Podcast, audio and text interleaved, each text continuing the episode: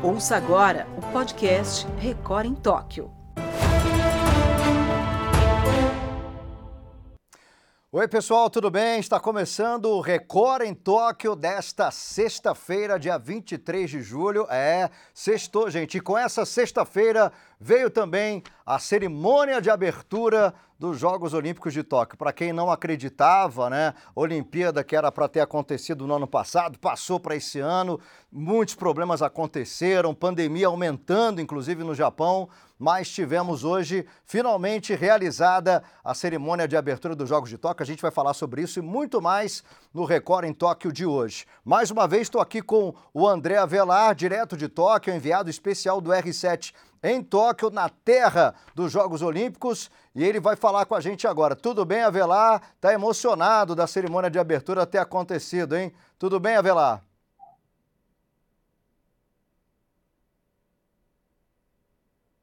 É, daqui a pouquinho o Avelar vai estar vai tá com a gente. Deixa eu cumprimentar então o nosso convidado especial de hoje, que é o Marcelo Romano. Marcelo Romano, olha, gente, eu não estou exagerando, viu? Um dos maiores especialistas em esportes olímpicos do jornalismo brasileiro, do Brasil. Marcelo Romano, nosso companheiro de R7, de outras coberturas também na Record News, na Record TV também, Jogos Pan-Americanos, Jogos Olímpicos.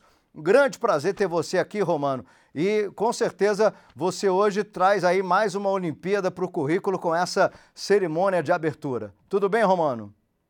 Tudo bem, Lucas? Tudo bem, André? Prazer em participar. Pois é, Lucas. Finalmente chegamos no dia 23 de julho, agora em 2021, e vamos acompanhar as emoções do esporte mais uma vez é, nesses próximos 15 dias. A Olimpíada de Tóquio finalmente vai acontecer. É isso aí, a gente vai estar com o Record em Tóquio também até o dia 8 de agosto. A gente vai trazer novidades, participação brasileira, resultados, notícias fresquinhas lá de Tóquio. Daqui a pouco o Avelar vai estar com a gente. Agora eu queria perguntar para o Romano o seguinte: Romano, eu sinceramente, eu sei, é uma decisão do COB, né, até para proteger os atletas brasileiros, né, uma decisão médica de deixar de fora a delegação brasileira do desfile dos atletas. Mas olha, a gente teve aí é, várias delegações, inclusive todos os países da América do Sul desfilaram com muito mais atletas do que o Brasil. O que, que você achou disso? Você achou que o Brasil poderia ter desfilado com mais gente, Romano? Olha, Lucas, acredito que sim. Principalmente vendo argentinos, italianos, uzbeques. Os argentinos fizeram uma festa, parecia que eles estavam em La Bombonera na entrada, todos se abraçando, tirando fotos, acho que a delegação brasileira poderia ter sido um pouco maior nesse desfile de abertura. É, apenas é, os porta-bandeiras, o Bruninho e a Kathleen, e mais dois membros é, da, do Comitê Olímpico Brasileiro. Acho que poderíamos ter pelo menos 50, 60 atletas, principalmente aqueles que não irão competir já na próxima noite, Lucas. Bom, é claro que a cerimônia de abertura é, passou para o mundo inteiro. O André Avelar já está com a gente. Vou até perguntar para o Avelar: será que aí em Tóquio, Avelar, o pessoal achou que foi um protesto do Brasil pela, pela situação brasileira né, na pandemia? Né? É, será que passou isso pela cabeça do japonês ou todo mundo entendeu que o Brasil, como é uma potência olímpica, a gente pode falar que o Brasil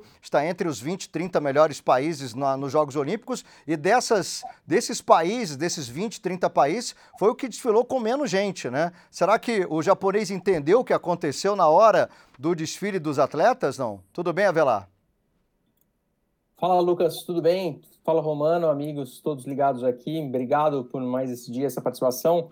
O dia que o mundo temeu que não chegasse, chegou. Esse, essa sexta-feira, 23 de julho, está presente entre nós. Valeu a abertura, é, Jogos Olímpicos inaugurados, por assim dizer. Respondendo a sua pergunta, Lucas, na parte que eu estava no estádio olímpico, na sala de imprensa, no, na tribuna de imprensa, ali melhor dizendo, houve um certo estranhamento, sim. É, muitos estrangeiros estavam ao meu lado e ficou aquela coisa assim: Brasil? Ué, mas é o Brasil? Com apenas é, dois atletas, como o Romano bem lembrou, é, quatro integrantes no total, e, por exemplo, a delegação de Tonga, do besuntado de Tonga, aquele mesmo, daqui de 2016 por exemplo, tinha mais atletas.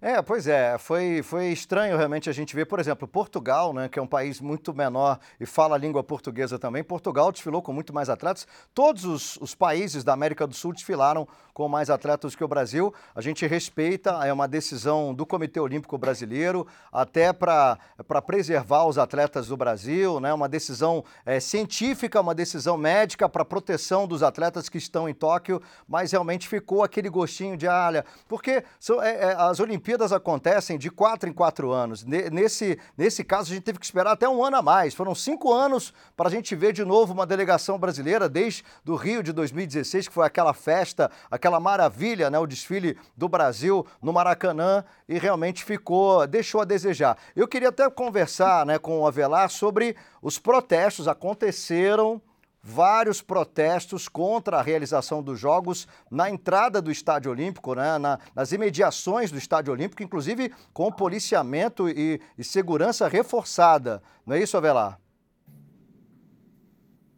Sim, sim, exatamente, Lucas. É, não que seja propriamente uma novidade nesses Jogos Olímpicos, a semana inteira esse mesmo grupo vem fazendo protestos, não tirando a credibilidade deles, mas é o mesmo grupo, é, é, eles são contra a realização dos Jogos Olímpicos, eles usam algumas caricaturas do Thomas Bach, presidente do Comitê Olímpico Internacional, como e, e, ali elegeram uma pessoa a quem eles querem atacar. O Bach não é uma é, é figura não, não grata aqui em Tóquio, é, justamente no começo, quando ele desembarcou aqui na capital japonesa, ele chegou a falar que queria ou que planejava uma Olimpíada com risco zero para a população japonesa e para os atletas.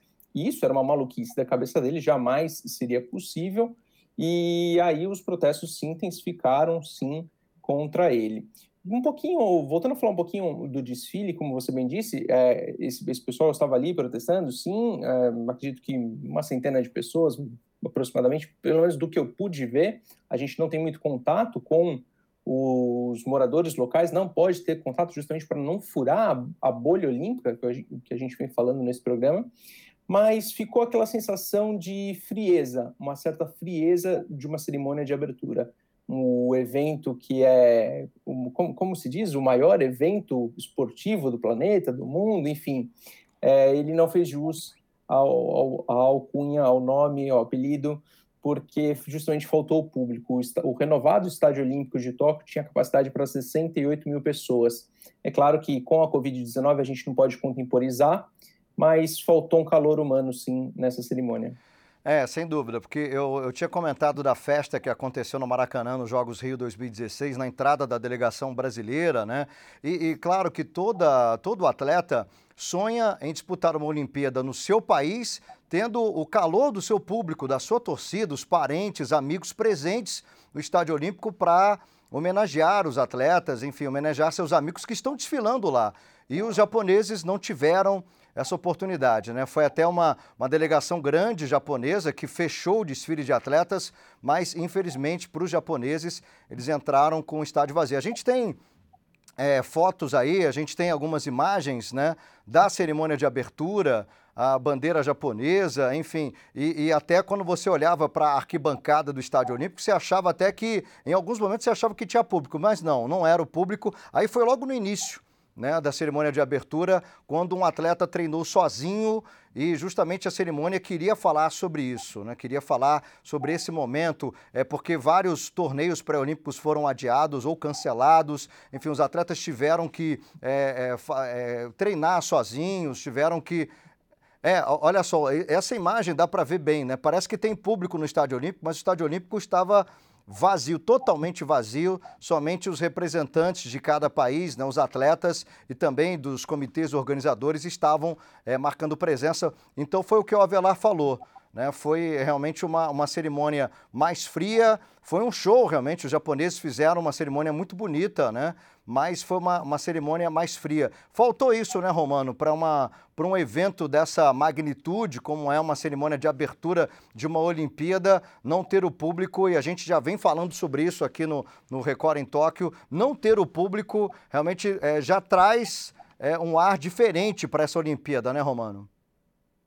Sem dúvida, Lucas. A falta do público, e eu até imaginava que o desfile das delegações fosse um pouco mais curto, exatamente é, pelo número diminuto de atletas, mas isso não aconteceu. acho que passou de uma hora e meia, 206 países. Lógico, é, é, a, é o momento do, dos países é, mostrarem os seus atletas, é um momento mágico, principalmente para quem é porta-bandeira, mas eu imaginei que fosse um pouco mais curto. E outra coisa que sempre chama atenção nessas cerimônias de abertura é, são os discursos, que também, para próximas edições, poderiam ser encurtados, os discursos, principalmente é, dos membros do Comitê Olímpico Internacional, para que não se tornem tão cansativos, né, é, Lucas? Verdade, eu também acho que isso pode, pode ficar mais enxuta, né, a cerimônia de abertura. Agora, para muitos atletas, é porque a, uma minoria vai ganhar medalha, vai subir no pódio nos Jogos de Tóquio. Então, a cerimônia de abertura, essa, esse desfile das delegações, serve também para muitos atletas de, dizerem: olha, cheguei aqui, principalmente num momento como esse, né, um ano depois da, da, da, da data que seria realizada a Olimpíada, do atleta dizer, olha, cheguei, estou aqui, estou participando de uma Olimpíada. Então, esse é um momento importantíssimo na vida de qualquer atleta. Por isso mesmo é que é, é, nós tínhamos, viu, Avelar, o número de 950 pessoas que, segundo a organização dos Jogos de Tóquio, seria o máximo permitido no, no Estádio Olímpico. Agora, tinha muito mais gente, né? Essa, essa, esse desfile, como disse o Romano, esse desfile das delegações aí, tinha país ali que tinha mais de 100 pessoas. Só o, os Estados Unidos, por exemplo, entraram com muita gente, o Japão também, também entrou com muita gente, né, Avelar? O Japão, a China também entrou com bastante gente. É, e se eu puder dar um depoimento pessoal aqui, é a primeira vez desde, desde a pandemia que eu volto a um estádio, ou que eu frequento uma arena, um local esportivo, ainda que não tenha competição. Então, é o maior público que eu vi em quase dois anos. E te confesso que ainda causa um temor, me causa um certo estranhamento. A vacinação, por exemplo, contra a Covid não é algo obrigatório no Japão, não é na imigração. Estrangeiros entraram com sem a necessidade da vacinação, por exemplo. Ainda é possível ver bastante gente usando a máscara incorretamente. Enfim, é, esse também é outro problema. É, então, desse depoimento que eu gostaria de dar pessoal, assim, ainda causa um certo estranhamento. Eu tinha muita vontade de lógico, viver de novo um estádio de futebol, viver de novo um, uma arena, um ginásio, um, um, uma praça olímpica, mas nesse momento a, a tensão toma conta. Não é um evento seguro, tranquilo. Ele tenta, lógico, aparentar isso, mas ele não é exatamente, propriamente tranquilo. So, ainda sobre a cerimônia de abertura, eu gostaria de comentar e também ouvir a opinião do Romano sobre o novo esquema de porta-bandeiras. Então, é interessante. É, alguns países adotaram a dupla, outros não, como a Colômbia, por exemplo, não. Mas é, acho interessante, sim, é, ter um homem e uma mulher. Represent, a representação é, do esporte masculino e feminino em todos os países com certeza uma ideia que vai ficar para outras edições. Bom, já que a gente está falando disso, né, do, do porta-bandeira, mulher e homem, a foto aí, a gente tem aí a imagem justamente do Bruninho. E, e, o Bruninho fez um negócio muito bacana, né? A Kathleen Quadros, praticamente durante toda a passagem da delegação brasileira, essa delegação que a gente está vendo aí, a Kathleen foi que segurou né, a bandeira e, e a, a, foi a porta-bandeira e o Bruninho, é, assim, gentilmente só segurou, na verdade, a ponta da bandeira, né? Aí depois os Exatamente. dois sambaram também, foi bem bacana essa imagem do Bruninho é, é, com essa delicadeza com a Kathleen Quadros. Afinal de contas, a gente tem uma Olimpíada que é uma das mais igualitárias Olimpíadas, a mais igualitária da história, né? 49% dos atletas olímpicos são mulheres, né? Então, é por isso mesmo que a gente tem essa, essa agora, né, esse esquema de um, um porta-bandeira e uma porta-bandeira também, sempre um casal representando cada país. Não é isso, Avelar? Eu gostei muito da ideia, Lucas, exatamente isso. Eu gostei muito da ideia, como o Romano falou, acredito na representatividade, mas acho que o, a dinâmica ainda não estava muito bem. O Bruninho, como você bem disse, Lucas, foi o cara mais gentil dessa, dessa cerimônia toda ali, quem, poxa, quem realmente entendeu, porque inclusive atletas tinham diferenças de altura e parecia duas crianças, dois irmãos brigando Verdade. com um brinquedo novo, assim, acho que isso isso ficou ficou esquisito. É, acredito que já para os jogos de inverno, por exemplo, é, o comitê pode pode repensar isso. A ideia é muito boa, é muito legal, mas a dinâmica do negócio é, é um tanto estranha.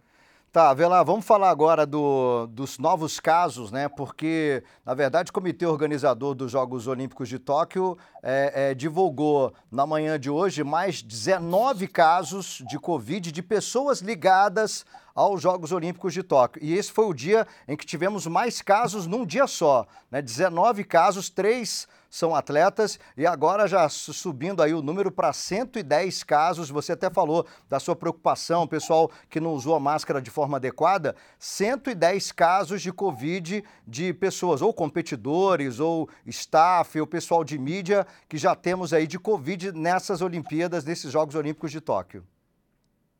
Isso, Lucas, causa uma complicação é, para as fases, por exemplo, de mata-mata de torneio olímpico. Vamos imaginar aqui, por exemplo, o tênis. É, hoje, inclusive, o COI é, definiu um pouquinho mais como isso deve funcionar. É, mas vamos imaginar, por exemplo, uma semifinal de tênis, último jogo ali antes da, da, da de ter garantida a medalha, né? Se um, um, o que acontece com um atleta com o Covid ali? Ele, segundo o COI, para alguns esportes, e aí cada esporte tem a sua regra, isso que me deixa um tanto chateado, é esse, esse atleta, no, ten, no caso do tênis que a gente está citando de exemplo, avançaria para a final sem poder jogar. Então ele estaria apto a ganhar a medalha, ainda que não jogasse.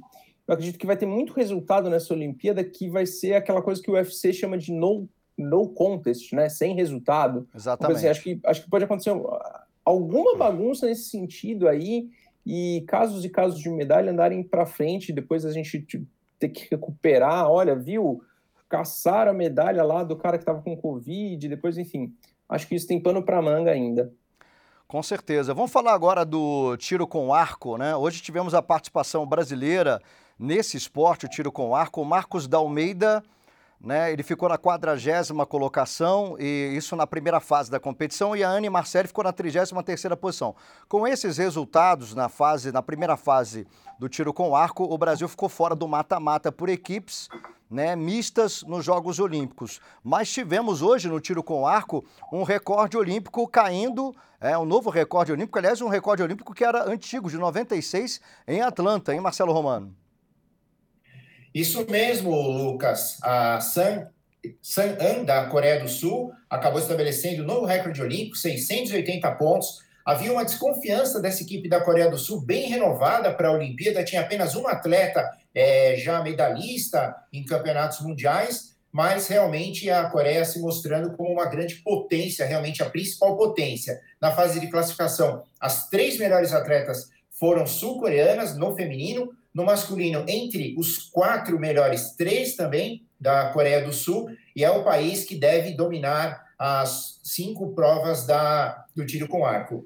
Pois é, provavelmente, é, provavelmente a Coreia do Sul vai largar na frente aí no quadro de medalhas, né? A gente tem essa, essa expectativa, né, Romano?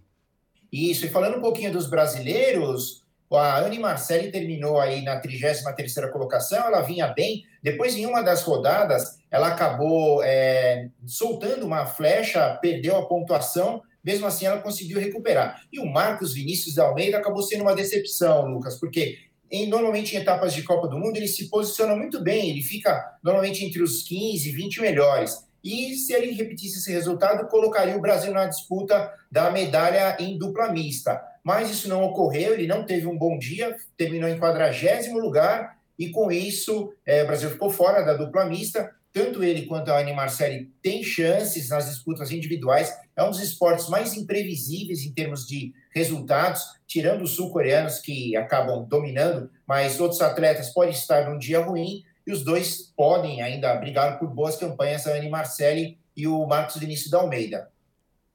É, o Marcos Vinícius Almeida agora vai enfrentar o Patrick Houston, Patrick Houston, né, da Grã-Bretanha, na competição individual.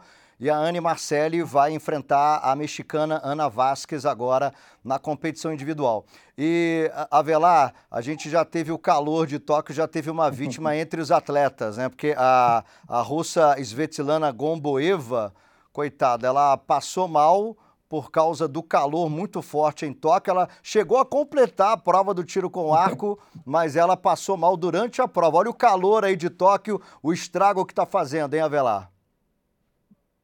Lucas, está muito, muito quente. Olha que eu gosto do calor, mas a umidade aqui é muito grande. É, a Gomboeva está bem, voltou para a Vila Olímpica, é, foi aquele, aquele mal súbito, assim, aquele, aquele mal-estar que quem já desmaiou sabe como é, a visão fica turva e você não se segura. Ela completou a prova, está bem recuperada, é, mas tem, tem nessa as provas do tiro quarto foi foi engraçado ver, engraçado ver, engraçado imagina. foi curioso perceber que duas coisas atrapalharam bastante. O calor, primeiro, às duas da tarde eu estava fazendo entrevista no skate, na pista estava facilmente 35 graus, fácil, facilmente. E na prova do tiro com arco, o vento também, alguns atletas reclamaram bastante do vento. E tem um prenúncio do quê? De um tufão chegando para a semana que vem aqui em Tóquio. Verdade. Inclusive, a gente vai falar daqui a pouco sobre isso, né? essa mudança climática que pode, inclusive, interferir muito em alguns esportes, como, por, por exemplo, o surf, né? Porque é, pode ter chuva, onda muito alta. Daqui a pouquinho a gente vai falar sobre isso. Vamos falar do remo, né, Romano? Hoje tivemos a participação brasileira no remo, na prova do single skiff, e o Lucas Verten ficou em terceiro lugar na primeira bateria, garantiu vaga para as quartas de final. A gente está vendo o Lucas aí. Na verdade, no final da prova, ele até soltou um pouquinho, porque os três primeiros garantiam vaga direta para as quartas de final. Então, ele soltou um pouquinho no final da prova, né, Romano? Isso, Lucas. Resultado importante do, Lu, do Lucas, é o único representante brasileiro no remo em Tóquio, ele tinha essa possibilidade de terminar entre os três melhores, superou um atleta tcheco, que seria seu principal rival, e com isso já avançou. Lógico, a realidade do Lucas não é disputar medalha e nem sequer chegar na final A com os seis melhores. O que ele briga, e cada, cada modalidade tem a sua realidade, é ficar entre os 12 melhores, já seria um resultado excepcional. É, na semana que vem teremos a, a, sequência das provas do single skiff de remo. Hoje é, teremos repescagens ainda dos atletas que não conseguiram. É uma prova bem democrática, tem atletas é, de vários países do mundo representados e fica a expectativa de uma boa campanha do Lucas, importante para a modalidade, se ele conseguir terminar entre os 12 melhores. É, e não confundir com canoagem, né? Com o, uhum. Isaquias Queiroz é, tanto na prova de C1 mil metros, como C2 também mil metros, é um dos grandes candidatos aí à, à, à, medalha, né? Mas o remo, então, não pode confundir o remo com canoagem. Olha, vamos falar agora de uma, um fato que aconteceu nos Jogos Olímpicos de Tóquio, que já aconteceu em outras edições também das Olimpíadas. É o Feti Nourini é um atleta da Argélia, é um judoca da Argélia. Ele saiu dos Jogos, simplesmente ele desistiu de disputar os Jogos Olímpicos de Tóquio, a gente está vendo ele aí, justamente porque ele poderia enfrentar, numa segunda fase da competição, um atleta israelense, o Tohar Butbul na categoria até 73 quilos. Então, ele justamente por é, ter essa, é, vamos dizer assim, era uma possibilidade de ele enfrentar o atleta israelense, mas ele desistiu de disputar os Jogos Olímpicos porque a Argélia, né, um país árabe, é, o governo da Argélia, é, é, é, vamos dizer assim, não reconhece o Estado de Israel. Então, não é a primeira vez, inclusive, que esse atleta faz isso e ele desistiu da disputa dos Jogos Olímpicos de Tóquio. Infelizmente, né, esses casos é, de disputas políticas e de problemas políticos afetam até uma, um, um, evento como esse, os Jogos Olímpicos, em que todo mundo deveria se unir, né, Avelar? Não é a mensagem que o COB quer passar, né? É a mensagem, inclusive, que nós vimos na cerimônia de abertura, a mensagem de união dos povos, o olimpismo acima de tudo, né? O olimpismo é quando a gente fala, poxa, desse respeito ao próximo, respeito ao atleta, respeito ao seu competidor. É, não exatamente essa, esse espírito dos Jogos Olímpicos, espírito que é, toma conta da gente a cada quatro anos. É, por outro lado, é, é, difícil da gente ter esse assunto que a gente, é, algo que a gente não consegue imaginar. É, evidentemente que problemas de governo como você bem disse, no norte da, um país do norte da África teria que reconhecer Israel como Estado. Enfim, é, a gente não tem muito como se colocar no lugar dele, melhor dizendo, né? É, mas eu gostaria de ver lutando, poxa, imagina, de ver competindo, respeitando o esporte. É, e Romano, você é, lembra de outros fatos como esse, né, de atleta que desiste de disputar, isso já aconteceu, né? Não é a primeira vez, né? Esse mesmo atleta, Lucas, no Mundial de 2019, ele chegou a fazer uma luta e depois, quando ele percebeu que, que enfrentaria o atleta de Israel, que também venceu, ele também desistiu. Então, é, eu acho que a Federação Internacional de Judô deveria avaliar melhor esses casos, porque na Olimpíada de Tóquio, de 14 categorias, Israel está em 12. Então, poderíamos ter outros atletas. Se, se o atleta é, de algum país que não reconhece Israel não já no judô verifica que não que vai enfrentar, são 12 categorias, não deveria nem disputar, porque esse atleta da Argélia acabou tirando a vaga de um outro competidor que poderia estar sonhando em disputar os Jogos de Tóquio. Na Olimpíada de 2016 também teve um caso parecido, é, houve a luta, só que o atleta do Irã simplesmente não cumprimentou ao final da luta o israelense pela vitória. Verdade, isso acontece e não foi uma decisão pessoal do atleta não, viu? A, toda a comissão técnica, o técnico dele também, o argelino, é, também disse, olha, não vamos disputar porque caímos na chave do israelense. Enfim, isso acabou acontecendo. Bom, é, a gente ficou devendo esse assunto do clima, né, Avelar? Então vamos falar do clima em Tóquio que pode mudar. Parece que realmente é um ciclone tropical está se aproximando do sul do Japão e aí vai trazer ventos de mais de 120 km por hora, muita chuva, ondas superiores a 4 metros. Será que não está assustando o pessoal, principalmente do surf, não, hein, Avelar? Olha, diria que não é só o pessoal do surf, não. Para nossa logística aqui também complica bastante se tudo isso que está previsto acontecer. Eu por curiosidade, assim, acabo ligando a TV sempre de manhã, antes de, de sair aqui do hotel.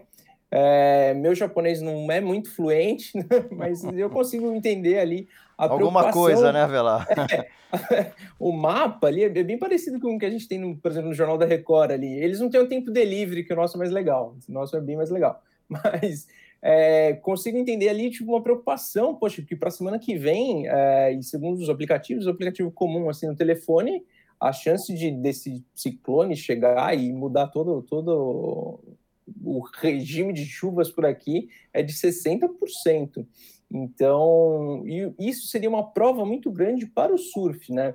O surf, evidentemente, todo mundo sabe, depende da natureza, mas também não pode ser tanto assim, né? Nem pouca onda, nem muita onda. Então, é, para um evento datado, assim, ou tão datado como a Olimpíada, é, acho que é uma prova de fogo aí para o esporte que estreia neste programa olímpico. É, o Gabriel Medina, inclusive, ele chegou a postar nas redes sociais, a primeira vez que ele viu né, a praia onde ele ia disputar o surf, ele falou, ah, umas ondinhas e tal, de repente, daqui a pouco, vem umas ondonas, né, até maiores do que ele previa. Aliás, eu vou aproveitar o Romano aqui para falar um pouquinho do Medina também, e essa confusão dele, que ele queria é, trazer a Yasmin Brunet também, a esposa dele, para os jogos, e o Kobe não deixou, que confusão, hein, Romano? É, Lucas, acabou pegando mal para ele. Muita gente já garantindo que vai torcer para o Ítalo vencer e o Medina ficar com a prata. Eu quero que o Brasil conquiste duas medalhas, porque o surf e o skate são fundamentais para o Brasil tentar superar as 19 medalhas do Rio de Janeiro. Legal. Bom, vamos dar uma olhada então, né, nos próximos, nas próximas horas. Hoje à noite teremos várias competições, a participação brasileira em várias competições e teremos também, é claro que nesse sábado já o Brasil no segundo compromisso, né, é, no futebol feminino. Olha só, nove da noite, handball masculino, Brasil e Noruega, tudo pelo horário de Brasília, viu gente? Não é horário japonês não. Dez da noite, vôlei de praia masculino o Alisson e o Álvaro, os dois com chances de medalha, enfrentando uma dupla da Argentina. Às 11 da noite, horário daqui, de Brasília, né? Vôlei de praia feminino com a Agatha e Duda estreando também contra uma dupla da Argentina. Às 11 da noite, a vez do judô. O Eric Takabataki, né? Até 60 quilos. É, disputando no masculino e a Gabriela Shibana disputando no feminino até 48 quilos, isso também no horário noturno, horário brasileiro, né? E já no sábado pelo horário é, japonês. E às 11 da noite, Brasil e Tunísia, vôlei masculino, Brasil começando aí a sua caminhada buscando a medalha de ouro olímpica. Aliás, no vôlei masculino, o Brasil é o candidato ao ouro. Acho que menos do que a medalha de ouro, todo mundo já ficaria até um pouco decepcionado. Claro que eu estou exagerando aqui, mas o Brasil é o grande favorito no vôlei masculino a conquistar a medalha de ouro, muito maior do que o favoritismo, por exemplo, no vôlei feminino. No vôlei feminino, hoje, o Brasil está ali na quarta, quinta força, de repente, o vôlei masculino não. O Brasil é o mais forte, o Bruninho hoje foi porta-bandeira e é um candidatíssimo à medalha de ouro nos Jogos Olímpicos. E o Marcelo Romano agora vai trazer outros destaques também das próximas horas que a gente vai poder acompanhar hoje à noite ou até amanhã de participação brasileira e valendo medalha, né, Romano? Isso mesmo, Lucas. As duas maiores chances do Brasil neste primeiro dia são o Felipe Vu no tiro esportivo e a Nathalie da esgrima. O Felipe Vu, ele não teve um bom ciclo olímpico. Ele se classificou para a Olimpíada no famoso 44 do segundo tempo. Na última etapa, é, esse ano de Copa do Mundo, ele teve uma boa colocação no quarto lugar e acabou se garantindo em Tóquio. É o único representante brasileiro no tiro, mas tem aquela história, né, Lucas? Deixou chegar, é uma, também é um esporte bem previsível. Pode ser que ele esteja num dia especial e, assim como no Rio de Janeiro, repita a medalha na prova de pistola 10 metros. E a Nathalie da esgrima é atual campeã mundial, não deu muita sorte no, no sorteio. Logo de cara ela vai pegar a Roseli Fiamingo, é uma italiana que foi bicampeã mundial é, em 2014, 2015, mas que não está tão bem. Era apenas 63 do ranking. Passando, a Nathalie deve pegar uma polonesa e depois novamente uma italiana, que essa sim é bem mais forte, campeã mundial. A chave não foi fácil para a Nathalie, mas quem sabe ela repita o título mundial de 2019, seria a primeira medalha do Brasil na esgrima, Lucas. Legal. Romano, queria agradecer muito a sua participação aqui. Você vai estar toda sexta com a gente aqui é, no Record em Tóquio. Então, obrigado aí, Romano, e até sexta que vem, então, com a sua brilhante participação, como sempre. Obrigado, um abraço para você, Lucas, para o André, e até a próxima sexta. Avelar, meu amigo, vai dormir, viu? Porque aí já é madrugada, né, meu amigo? Vai lá, Avelar. Um grande abraço para você. Obrigado aí pela sua participação e até amanhã. Amanhã tem mais, né? Estarei por aqui, Lucas, direto do futuro, para falar com você. Um abraço. Legal, legal. André Avelar participando sempre com a gente. O Record em Tóquio vai ficando por aqui. Amanhã tem mais, né? Record em Tóquio. Todos os dias a gente vai estar tá falando muito de Olimpíada aqui para você. Forte abraço e amanhã tem mais. Até amanhã. Você ouviu o podcast Record em Tóquio.